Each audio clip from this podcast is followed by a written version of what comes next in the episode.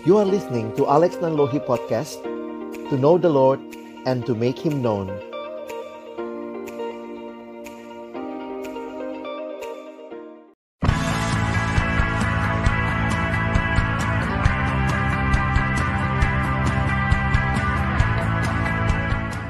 Selamat malam Bapak Ibu Saudara yang dikasihi dalam Tuhan Yesus Kristus. Tema malam hari ini adalah sebuah tema yang tentunya kita sebagai orang-orang yang pernah muda ya.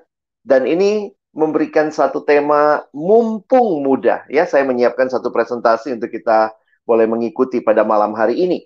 Bapak Ibu Saudara yang dikasihi Tuhan, pernah satu waktu saya memimpin sebuah persekutuan anak muda dan saya bertanya kepada mereka, kalau dikasih kesempatan, mau hidup sampai umur berapa?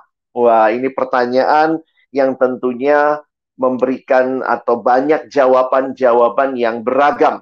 Tetapi rata-rata merasa inginnya hidupnya masih panjang lagi. Karena itu ketika masih muda, muncullah diskusi. Apa yang harus kita lakukan mumpung masih muda? Ada sebuah ungkapan yang mengatakan YOLO, you only live once. Satu waktu saya pernah melihat sebuah t-shirt remaja yang bertuliskan seperti ini. Masa kecil bahagia, masa muda foya-foya, masa tua kaya raya, mati masuk surga. Wow, kalau ada hidup yang seperti ini, tentu saya juga mau daftar, Bapak Ibu Saudara sekalian. Tetapi kalau kita melihat bagaimana seharusnya kita memaknai masa muda, mumpung muda. Masa muda identik dengan kekuatan, keceriaan, kesegaran, tetapi mari kita tidak lupa bahwa ada bagian yang juga Tuhan mau kita di dalamnya bisa menyadarinya. Pengkhotbah pasal yang ke-11 ayat yang ke-9 sampai pasal 12 ayat yang ke-8 akan menjadi ayat perenungan kita pada malam hari ini. Kalau Bapak Ibu melihat di Alkitab cetak, maka pengkhotbah pasal 11 itu ada ayat 9, ada ayat 10, dan di bawahnya langsung pengkhotbah 12 ayat yang pertama. Mari kita melihat ayat yang ke-9 dan ayat yang ke-10. Sebenarnya ayat ini menjadi satu bagian yang menarik kalau kita perhatikan dan perlu untuk kita coba bayangkan ya kalau ada persekutuan pemuda atau remaja punya tema seperti ini wow asik banget kayaknya ya bersukarialah hai pemuda dalam kemudaanmu itulah masa muda biarlah hatimu bersuka pada masa mudamu dan turutilah keinginan hatimu dan pandangan matamu Bapak Ibu Saudara sampai di situ kita mungkin merasa wow ada ayat seperti ini ya di Alkitab kita. Tetapi perhatikan apa yang pengkhotbah katakan selanjutnya. Tetapi ketahuilah bahwa karena segala hal ini Allah akan membawa engkau ke pengadilan. Buanglah kesedihan dari hatimu dan jauhkanlah penderitaan dari tubuhmu karena kemudaan dan fajar hidup adalah kesia-siaan. Apakah pengkhotbah melarang orang menikmati masa muda? Tentunya tidak. Karena bagian awal tadi dikatakan bersukarialah.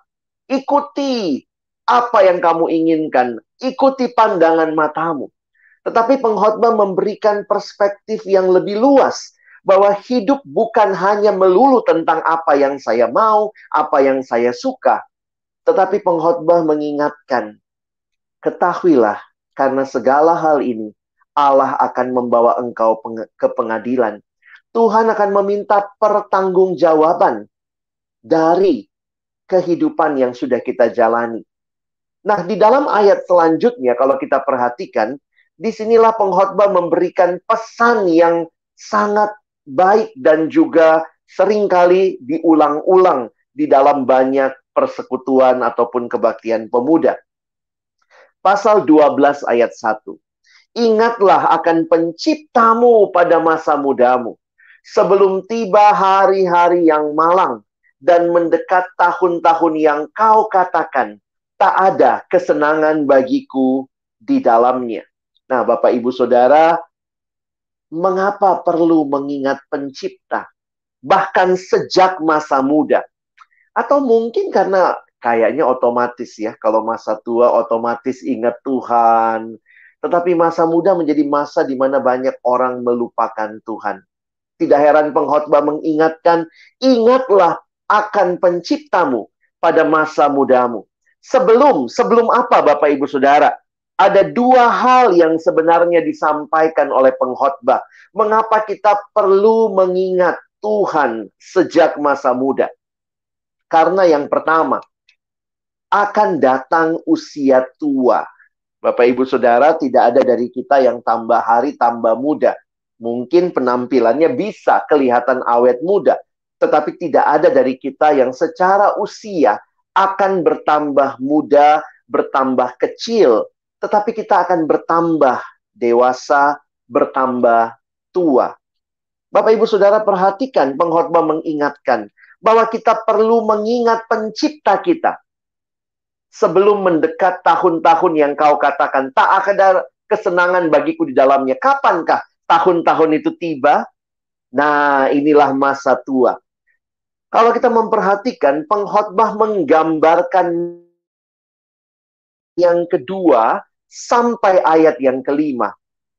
Bapak Ibu mungkin kalau kita membaca sekilas dalam terjemahan kita, kita tidak bisa memahami karena ini bahasa bahasa kiasan ya, bukan tidak bisa tetapi mungkin kita sulit memahami. Apa sih yang dimaksud di ayat sebelum matahari dan terang, bulan dan bintang-bintang menjadi gelap, dan awan-awan datang kembali sesudah hujan. Kira-kira apa yang dibicarakan oleh pengkhotbah di ayat 2 ini? Ternyata ini adalah kiasan tentang apa? Ini kiasan tentang mata. Bapak Ibu kalau sudah makin tua, matanya mulai redup ya mulai pakai kacamata mungkin, mulai burem-burem melihatnya. Dan ini yang kita bisa lihat dalam terjemahan bahasa Indonesia sehari-hari BIS menerjemahkan dengan lugas bila tiba saat itu matamu tak lagi terang sehingga pudarlah sinar surya bulan dan bintang awan mendung pembawa hujan tetap menyertaimu bagai ancaman lalu kemudian ayat 3 ayat 3 pada waktu penjaga-penjaga rumah gemetar. Nih, bagian apa yang sering gemetar Bapak Ibu ya? Karena tampaknya pengkhotbah sedang menggambarkan kondisi tubuh manusia yang semakin tua. Perhatikan, pada waktu penjaga-penjaga rumah gemetar dan orang-orang kuat membungkuk, perempuan-perempuan penggiling berhenti karena berkurang jumlahnya. Apa yang dimaksud dengan perempuan penggiling, nanti kita lihat. Dan yang melihat dari jendela semuanya menjadi kabur. Apa yang digambarkan? Apa yang gemetar? Maka terjemahan bahasa Indonesia sehari-hari menyegaskan, lenganmu gemetar dan tak lagi memberi perlindungan. Kakimu yang kekar akan goyah tanpa kekuatan. Perempuan penggiling adalah kiasan untuk gigi. Gigimu tidak lengkap, untuk mengunyah makanan. Perempuan-perempuan penggiling berkurang jumlahnya. Dan matamu kabur sehingga menyuramkan pandangan. Inilah gambaran masa tua yang digambarkan pengkhotbah yang di dalamnya tidak ada kesenangan atau tidak seperti masa muda. Perhatikan lagi ayat yang keempat. Dan pintu-pintu di tepi jalan tertutup, bunyi penggilingan menjadi lemah, dan suara menjadi seperti kicauan burung dan semua penyanyi perempuan tunduk. Ini gambaran apa? Ini semua tentang bunyi-bunyian. Nah, ini gambaran telinga ya. Kalau Bapak Ibu perhatikan, keramaian di jalan sampai di telingamu dengan samar-samar. Bunyi musik dan penggilingan hampir-hampir tidak terdengar. Engkau tak dapat tidur terlena. Kicauan burung pun membuat engkau terjaga. Nah, ayat yang kelima, kita lihat lagi juga orang menjadi takut tinggi. Ya, demikian ya. Nggak ada atau jarang lah kita menemukan uh, opa oma, kakek nenek, pengen naik jet coaster begitu Bapak Ibu ya. Juga orang menjadi takut tinggi, ketakutan ada di jalan, pohon badam berbunga.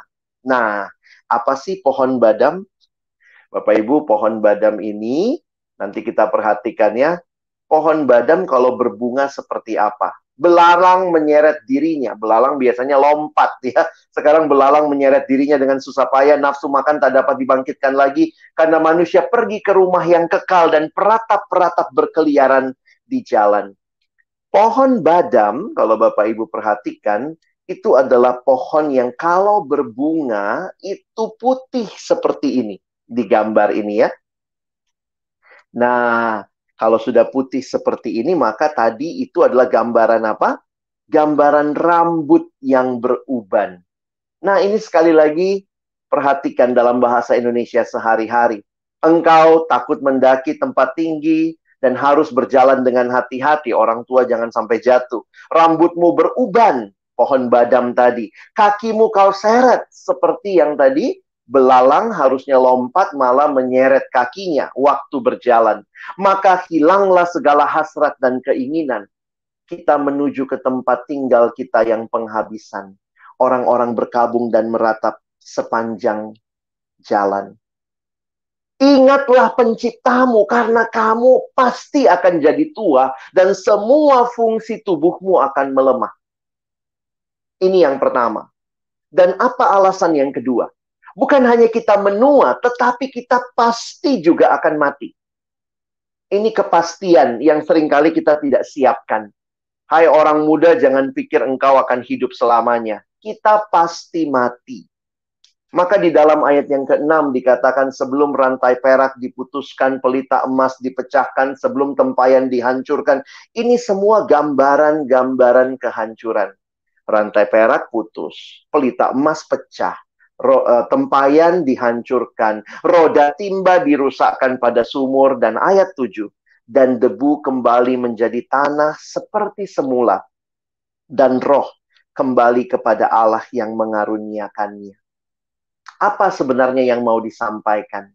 Di dalam TSI, terjemahan sederhana Indonesia, pengkhotbah mengingatkan, ingatlah pada penciptamu sebelum hidupmu berakhir bagaikan tali kalung perak halus yang patah atau mangkuk emas yang diremukkan, selesailah segala kegiatan hidupmu bagaikan pompa air sumur yang rusak total. Tubuhmu hancur seperti bejana tanah liat yang diremukkan. Lalu tubuhmu yang berasal dari tanah akan kembali menjadi tanah lagi seperti semula. Dan nafas kehidupanmu akan kembali kepada Allah yang memberikan kepadamu. Bapak Ibu Saudara yang dikasihi Tuhan, khususnya orang-orang muda. Mumpung masih muda, sebelum engkau menjadi tua, sebelum engkau mati, apa pesan pengkhotbah? Apa arti hidupmu? Kalau kita bicara hidup adalah kehidupan yang harusnya punya arti, punya meaning. Di ayat 8 pengkhotbah menutup dengan kalimat ini kesia-siaan atas kesia-siaan kata pengkhotbah. Segala sesuatu adalah sia-sia. Sebenarnya ini tema dari kitab pengkhotbah. Kesia-siaan sejak pasal 1 ayat 2. Kata pengkhotbah, kesia-siaan belaka sebab segala sesuatu adalah sia-sia. Hampir 30 kali muncul istilah segala sesuatu sia-sia. Kalau begitu, apa makna hidup? Mumpung masih muda, tapi kalau akhirnya semua sia-sia, apa yang menjadikan hidup ini tidak sia-sia? Nah, di sinilah kita ingat pesan tadi. Ingatlah akan penciptamu sejak masa mudamu. Bapak, ibu, saudara yang dikasihi Tuhan, masa muda penuh dengan keceriaan, penuh dengan energi, kreativitas, tetapi harusnya menjadi masa muda di mana kita juga mengenal siapa Allah, siapa pencipta kita, sehingga dengan demikianlah hidup kita baru memiliki makna. Pengkhotbah seolah-olah mau mengatakan kalau kamu hanya menjalani hidup, menjadi tua dan mati, sia-sia. Tetapi ketika engkau mengingat penciptamu, maka engkau menemukan arti hidup yang sejati. Hidup bukan masalah berapa lama, berapa panjang hidup ini tapi nilai hidup. The value of life lies not in the length, but in God. Nilai hidup bukan bergantung kepada panjangnya hidup saya, tetapi apakah dalam hidup itu kita mengenal Tuhan. Ada orang yang hidup sampai tua, tapi tidak kenal Tuhan. Itu hidup yang menyedihkan. Ada orang yang mungkin harus kembali kepada Tuhan dalam masa muda, tetapi dia mengenal Allah, masa mudanya menjadi masa muda yang dia berkarya bagi Allah dan sesama. Itu justru hidup yang berharga, yang bermakna. Pengkhotbah mengingatkan kepada kita, hidup cuma satu kali. Dalam hidup yang cuma satu kali, mumpung masih muda. Silahkan lakukan segala hal, tapi jangan lupa. Kenallah siapa Tuhan yang memberi makna bagi hidup saudara. Salah satu ayat yang berkesan bagi saya dalam kitab pengkhotbah. Di tengah begitu banyak kalimat atau kata yang menyatakan sia-sia, adalah kalimat ini Bapak Ibu Saudara ya. Pengkhotbah 3 ayat 13. Dan bahwa setiap orang dapat makan, minum, dan menikmati kesenangan dalam segala jeripayahnya. Itu juga adalah pemberian Allah hanya orang-orang yang mengenal Allah tahu bahwa hidup ini adalah kesempatan yang Tuhan berikan. Ini hadiah, ini pemberiannya Allah. Saya bisa makan, saya bisa minum. Bayangkan kalau orang-orang muda melupakan Allah. Betapa sedihnya hidup mereka. Tetapi bayangkan ketika orang-orang muda mengenal Allah dan bisa berkata, Tuhan terima kasih. Saya bisa lakukan ini dan itu. Banyak karya yang saya bisa lakukan. Dan ini semua adalah pemberian Allah. Di dalam Injil Yohanes, Yesus berkata, Yohanes 10 ayat 10, pencuri datang hanya untuk mencuri dan membunuh dan membinasakan. Aku datang supaya mereka mempunyai hidup dan mempunyainya dalam segala kelimpahan. Program utama si iblis jelas 3M. Mencuri, membunuh, membinasakan. Tetapi ketika Yesus datang, maka kita yang menerima Dia di dalam hidup kita, kita tidak akan menjalani hidup yang sia-sia. Kita tidak akan menjalani masa muda yang sia-sia. Mumpung masih muda, buka hatimu terima Yesus. Percaya, dialah yang bisa membuat hidupmu lebih hidup. Karena di luar dia, kamu tidak dapat berbuat apa-apa. Kiranya perenungan ini secara sederhana menolong kita. Di tengah masa muda, kita tidak hanya berpikir apa yang bisa saya lakukan, mumpung masih muda, energi yang saya miliki, tapi lebih jauh lagi. Sudahkah engkau mengenal Tuhan yang datang di dalam anaknya Yesus Kristus, yang menjanjikan hidup yang kekal? Hidup ini bukan hanya melihat ke kiri, ke kanan, ke depan, ke belakang, tapi hidup di dalam Tuhan adalah hidup yang senantiasa memandang ke atas. Semua yang saya terima sumbernya dari Allah. Kiranya Tuhan menolong kita boleh menjadi pelaku-pelaku firman-Nya di dalam masa muda kita. Amin. Terima kasih untuk Pak Alex penjabaran yang luar biasa malam hari ini menjelaskan tentang tema mumpung muda. Nah, ada beberapa hal yang perlu kita ambil Tadi ada tantangan secara khusus untuk teman-teman semua, mumpung muda, mumpung masih ada kesempatan untuk menyerahkan diri kepada Kristus. Ya. Nah, ada beberapa pertanyaan malam hari ini, Pak, berkaitan dengan ya, apa yang tadi Pak, ya, Pak Alex sampaikan. Yang pertama itu apa sih, Pak, arti atau prak, secara praktisnya tentang uh -huh. orang muda itu harus mengingat Tuhan. Apakah kan kalau mengingat ya rasanya setiap hari kita mengingat gitu ya siapa Tuhan oh, oh, gitu. Nah, tapi prakteknya itu apakah sekedar itu atau bagaimana Pak? Kayaknya kalau mengingat aja ya ingat sih gitu. Cuma iya. ingatnya dalam bentuk apa Pak? Saya pikir salah satu cara mengingat itulah yang kita baca tadi di uh, pengkhotbah 3 ayat 10. Bahwa kita dapat makan, kita dapat minum, kita dapat melakukan segala jeripaya kita tahu itu semua pemberian Tuhan. Jadi orang yang tidak lupa siapa sumbernya, siapa sumber kekuatan, siapa sumber berkat, sehingga mengingat Tuhan bukan berarti kita nggak ngapa-ngapain terus ingat Tuhan begitu ya. Tapi setiap kali kita menjalani hidup kita tahu bahwa Dia sumbernya. Saya sempat berpikir begini Pak, kenapa pengkhotbah mengatakan ingatlah penciptamu pada masa mudamu? Kan banyak hal yang bisa kita bicarakan tentang Allah. Dia pemelihara, dia penolong, dia gembala, dia apa ya penuntun.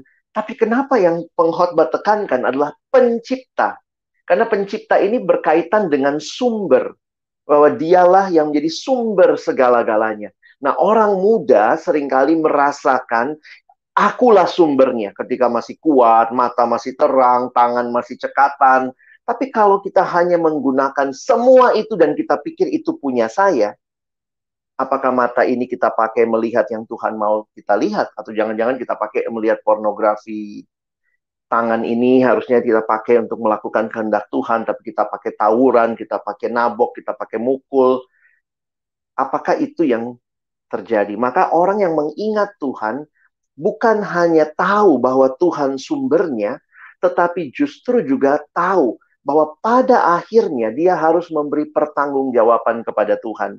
Karena itu tadi ada istilah, ingatlah Tuhan akan membawa semua ini ke pengadilan. Jadi indah kalau kita tahu siapa awalnya, Tuhan sumber, dan akhir dari semuanya kita harus mempertanggungjawabkan kepada Tuhan. Nah, jadi mengingat Tuhan saya pikir konteksnya seperti itu. Mulai dari awal, menjalani sampai akhir kita tahu bahwa Tuhan yang menjadi fokus dan kepadanya kita harus memberi pertanggungan jawab.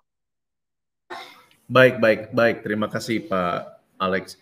Nah, kalau berkaitan dengan tadi sedikit di bagian akhir Pak, kan hmm. orang percaya tanpa Kristus itu tidak bisa berbuat apa-apa. Nah, saya beberapa kali mendengar ketika bicara tentang tidak bisa berbuat apa-apa ini itu dikaitkan dengan misalnya tidak berhasil, lalu gagal hmm. ya atau misalnya tidak bisa berbuat apa-apa itu kayak Eh, mudah menyerah. Nah, tapi uh, secara nalar di luar Kristus bahkan dalam tanda kutip dalam tanda kutip begitu ya, sangat iya. bisa iya.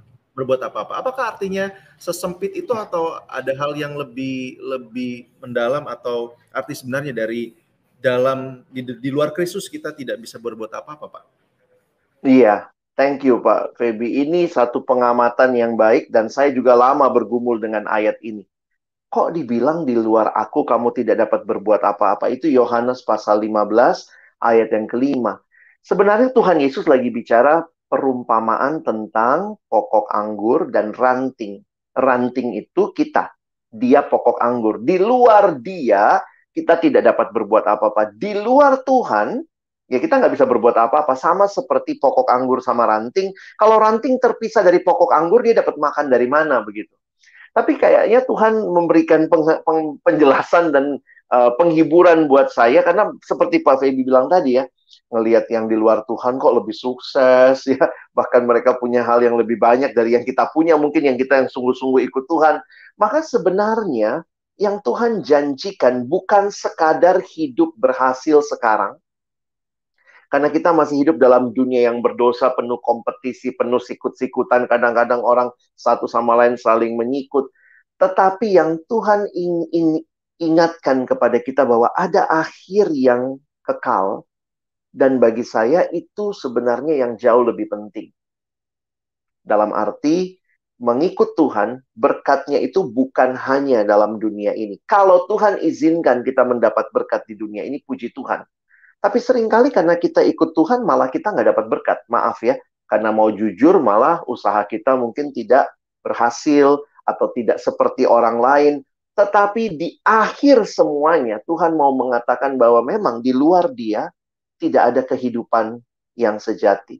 Nah, kita bisa baca Mazmur 73. Itu sebenarnya pergumulan pemazmur yang mirip dengan pergumulan pertanyaan Pak Febi tadi ya.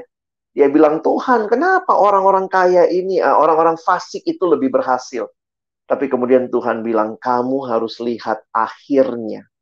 Jadi bukan hanya lihat sekarang, karena kalau kita lihat sekarang, kalau di Mazmur 73, orang fasik lebih gemuk, lebih bukan berarti yang gemuk uh, fasik ya Pak ya, tapi orang uh, kaya biasanya gemuk misalnya begitu kali ya gambarannya. Nah, tapi kalau kamu lihat akhirnya, mereka ditempatkan di tempat-tempat yang licin kata Tuhan. Nah, jadi saya pikir ini memperluas pandangan kita untuk tidak membandingkan hanya dengan apa yang diperoleh di dunia ini. Baik, baik. Nah, ini terima kasih Pak. Ini memang jadi pertanyaan eh, selanjutnya berkaitan dengan pertanyaan setidaknya pertanyaan terakhir kita kalau uh, bicara membandingkan begitu ya Pak. Nah kan kita tahu bahwa kemudahan itu adalah satu karunia ya, kesempatan, punya tenaga yang lebih, punya waktu yang lebih, punya kesempatan yang lebih, punya pemikiran yang wah rasanya kalaupun gagal di masa muda tuh ya it's okay lah gitu ya. Nah, ya. bagaimana Pak ketika kemudahan ini orang-orang muda nih secara khusus ya, secara sederhana Pak untuk melihat kasih karunia kemudahan ini lalu berbicara tentang kesempatan-kesempatan yang kita bisa terima dan peroleh di misalnya di kampus, di tempat kerja yang tadi penuh dengan eh, sikut-sikutan ya kayak uh, supaya kita kan pasti ujungnya tidak serupa dengan dunia yang juga ikut-ikut-ikutan karena wah mumpung muda uh, memakai kekuatan dan tenaga. Nah, jadi secara sederhana setelah misalnya tadi kalau bicara tentang bagian menerima Kristus sebagai Tuhan Selamat. Nah, setelah itu dalam praktisnya Pak, secara simpel hmm. misalnya urutannya, lalu setelah itu apa yang harus dilakukan Pak atau dipersiapkan Pak? Tentunya kita mulai dengan hidup yang membuka hati menerima Yesus, tetapi setelah itu ada tanggung jawab hidup dalam Kristus. Tanggung jawab hidup dalam Kristus di dalam Alkitab salah satunya adalah harus bertumbuh jadi bagaimana menghadapi tantangan, saya pikir Tuhan memberikan kesempatan kita bertumbuh. Nah, makanya ketika kita jadi orang muda yang mau tangguh bertahan dalam segala situasi tantangan, maka kita juga harus punya pertahanan yang baik. Saya melihat ada tiga hal yang Tuhan berikan untuk kita bisa bertahan. Tuhan kasih roh kudus. Roh kudus diam di hati kita, memimpin hidup kita. Makanya jangan mendukakan roh kudus Allah. Belajarlah setia dan taat ketika dipimpin oleh Tuhan melalui Roh Kudus yang diam di dalam kita. Yang kedua, mari bertumbuh dalam firman. Ingat, firmanmu itu pelita bagi kakiku, terang bagi jalanku. Maka orang-orang muda jangan merasa Alkitab itu punyanya orang tua, tapi milikilah kerinduan untuk membaca, merenungkan firman Tuhan sejak masa muda. Banyak orang yang bisa habiskan novel yang tebal-tebal, bisa habiskan begitu banyak buku, bisa nonton drama Korea di di uh, televisi berjilid-jilid. Tapi pertanyaannya, apakah firman Tuhan juga menjadi pedoman bagi hidup kita? Jadi orang muda, saya pikir harus punya kerinduan membaca firman Tuhan. Dikatakan dalam Alkitab, dengan apakah seorang muda mempertahankan kelakuannya bersih dengan menjaganya sesuai dengan firman-Mu. Mazmur 119 ayat 9. Jadi kita mesti pertama Roh Kudus, yang kedua Tuhan kasih firman, yang ketiga Tuhan kasih kita komunitas. Mari jadi orang muda yang bukan memilih komunitas yang menjauhkan kamu dari Tuhan, tapi pilihlah, dekatkan diri kepada komunitas-komunitas yang membawa kamu lebih dekat kepada Tuhan. Nah, saya pikir itu akan menolong, Pak, ya, ketika kita berada dalam dunia yang penuh tantangan ini, penuh sikut-sikutan, penuh pergumulan. Tapi ketika kita berserah kepada Roh Kudus, kita dipimpin, Firman Tuhan menjadi pelita bagi kaki kita. Maksudnya apa ya? Kalau kita baca Alkitab, misalnya Alkitab berkata, "Jangan membalas kejahatan dengan kejahatan." Maka kita belajar menerapkan prinsip-prinsip Firman Tuhan, meskipun kayaknya ya bodoh amat sih masa disakitin nggak bales menyakiti tapi Tuhan tidak mau kita melakukan hal itu. Dan terakhir komunitas. Saya pikir ini yang sering kali uh, Tuhan pakai menjaga kita. Maka milikilah komunitas yang baik yang sehat yang menolong saudara bertumbuh lebih dekat kepada Tuhan. Tinggalkan komunitas-komunitas yang merusak yang membuat saudara jauh dari Tuhan. Mungkin itu. Wow wow. Baik nah ini jadi menarik. Satu lagi ya Pak? Satu aja lagi Boleh, nanti silakan. bisa uh, bisa ditutup dalam doa. Nah, ini jadi Baik. teringat satu ayat Pak, misalnya di Amsal 22 ayat yang ke-6 itu kan bicara tentang ya. didik orang muda orang supaya muda. Eh, menurut jalannya gitu ya yang patut baginya sampai masa tuanya pun dia tidak akan menyimpang daripada jalan itu. Nah, mm -mm, mm -mm. berarti ini sangat terkait erat gitu ya Pak. Ketika kita memanfaatkan atau menggunakan kemudaan kita ini untuk tadi hidup seperti yang Pak Pak Alex sampaikan terima Yesus, hidup di dalam roh, tadi maksudnya dalam terapannya membaca firman dan sebagainya, hidup menurut firman Tuhan. Nah, eh, pengaruh itu apakah betul-betul akan terjadi jadi, jadi jaminan Pak bahwa di masa tuanya pun orang-orang yang melakukan itu dalam tanda kutip tidak akan pernah goyah? Hmm. Saya tidak mengatakan bahwa dia tidak akan pernah goyah. Dalam arti hidup ini selalu ada up and down. Dan perhatikan ayatnya, ayatnya mengatakan didiklah orang muda menurut jalan yang patut baginya sehingga masa sehingga pada masa tuanya pun ia tidak akan menyimpang dari jalan itu. Saya mengartikan begini, paling tidak dia sudah tahu apa yang seharusnya karena sudah dididik sejak muda. Jadi kalaupun dia menyimpang dan ada kemungkinan menyimpang karena itulah manusia berdosa, pasti ada kemungkinan menyimpang, tetapi ketika dari kecil, dari muda dia sudah mendengar firman, dia sudah ditolong untuk mengerti apa yang benar, paling tidak alarmnya bunyi gitu Pak. Wah, saya lagi nggak benar nih, saya lagi nggak benar ya. Sehingga saya pikir itu akan menjadi bagian yang menolong. Kita mesti mengingat Amsal itu adalah kumpulan-kumpulan perkataan yang bentuknya seperti nasihat ya, makanya uh, tidak akan menyimpang bukan berarti benar-benar tidak akan, tetapi akan terjaga. Nah, yang menarik adalah yang saya lebih senang untuk perhatikan adalah kata yang awal, Pak. Kata itu bukan ajarlah, tapi didiklah. Nah, kalau kita perhatikan terjemahan berbahasa Inggris yang lebih dekat dengan aslinya, maka itu bukan bicara teach.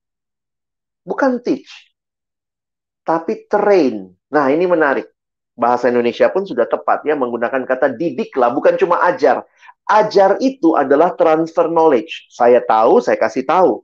Tetapi didik itu adalah saya memberitahu, pasti ada sisi itu, tapi juga saya memberi teladan. Saya memberi contoh. Nah, karena itulah saya pikir milikilah komunitas yang di dalamnya jangan cuma yang seumuran. Nah, ini mungkin waktu lain kita bisa bahas ya bahwa kita butuh mentor. Teman-teman yang muda jangan cuma bergaul sama yang seumuran, tapi miliki komunitas di mana di dalamnya ada mentor-mentor rohani yang akan Tuhan pakai menolong kamu, memberikan teladan bagi kamu, mendidik kamu. Tentunya memang paling dasar harusnya di keluarga. Tetapi ya kita sadar tidak semua keluarga sempurna, maka biarlah kita dididik dalam komunitas anak-anak Tuhan untuk sejak muda tahu kebenaran. Sehingga pada masa tuanya pun alarm kita akan bunyi terus ketika kita tidak berjalan di dalam jalan kehendak Tuhan. Mungkin itu yang saya perlu tambahkan, Pak.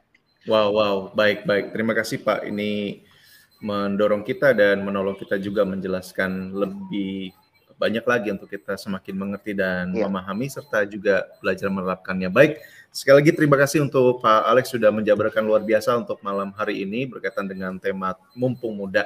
Jadi buat rekan-rekan yang kalau ada kesaksian atau ada sesuatu yang dijadikan keputusan, misalnya baru terima Yesus pertama kali bisa menceritakan melalui DM Instagram di hmm. Baradistan Ministry atau di Pengharapan Kekal. Baik, saya persilahkan Pak Alex untuk menolong kita Pak menutup di dalam doa. Mari kita berdoa. Terima kasih untuk apa yang Tuhan nyatakan malam hari ini bagi semua kami. Mungkin ada yang masih muda, ada yang sudah lebih dewasa, lebih tua, tetapi kami semua butuh firman. Dan kami belum terlambat untuk mengenal Tuhan. Kalau kami sejak muda sudah mengenal Tuhan, kami bersyukur. Tetapi kalau kami baru mendengar tentang Tuhan di masa tua kami, itu pun kami syukuri karena tidak ada yang kebetulan dan terlambat di dalam waktunya Tuhan. Karena itu hamba berdoa ya Tuhan kiranya hari ini Bapak Ibu Saudara yang mendengarkan siaran ini maupun yang nanti mendengarkan siaran tunda, kami berdoa kiranya kalau mereka buka hati mereka terima Yesus, mengenal satu-satunya Tuhan dan Juru Selamat, Tuhan teguhkan hati mereka.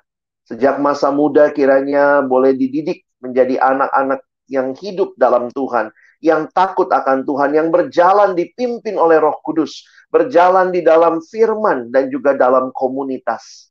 Dan bagi yang sudah dewasa pun Tuhan tolong terus supaya makin bertumbuh dalam iman, makin bersaksi dan jadi berkat di mana pun Tuhan hadirkan. Dan kiranya semua keceriaan masa muda, kreativitas, kesempatan, waktu yang boleh kami miliki.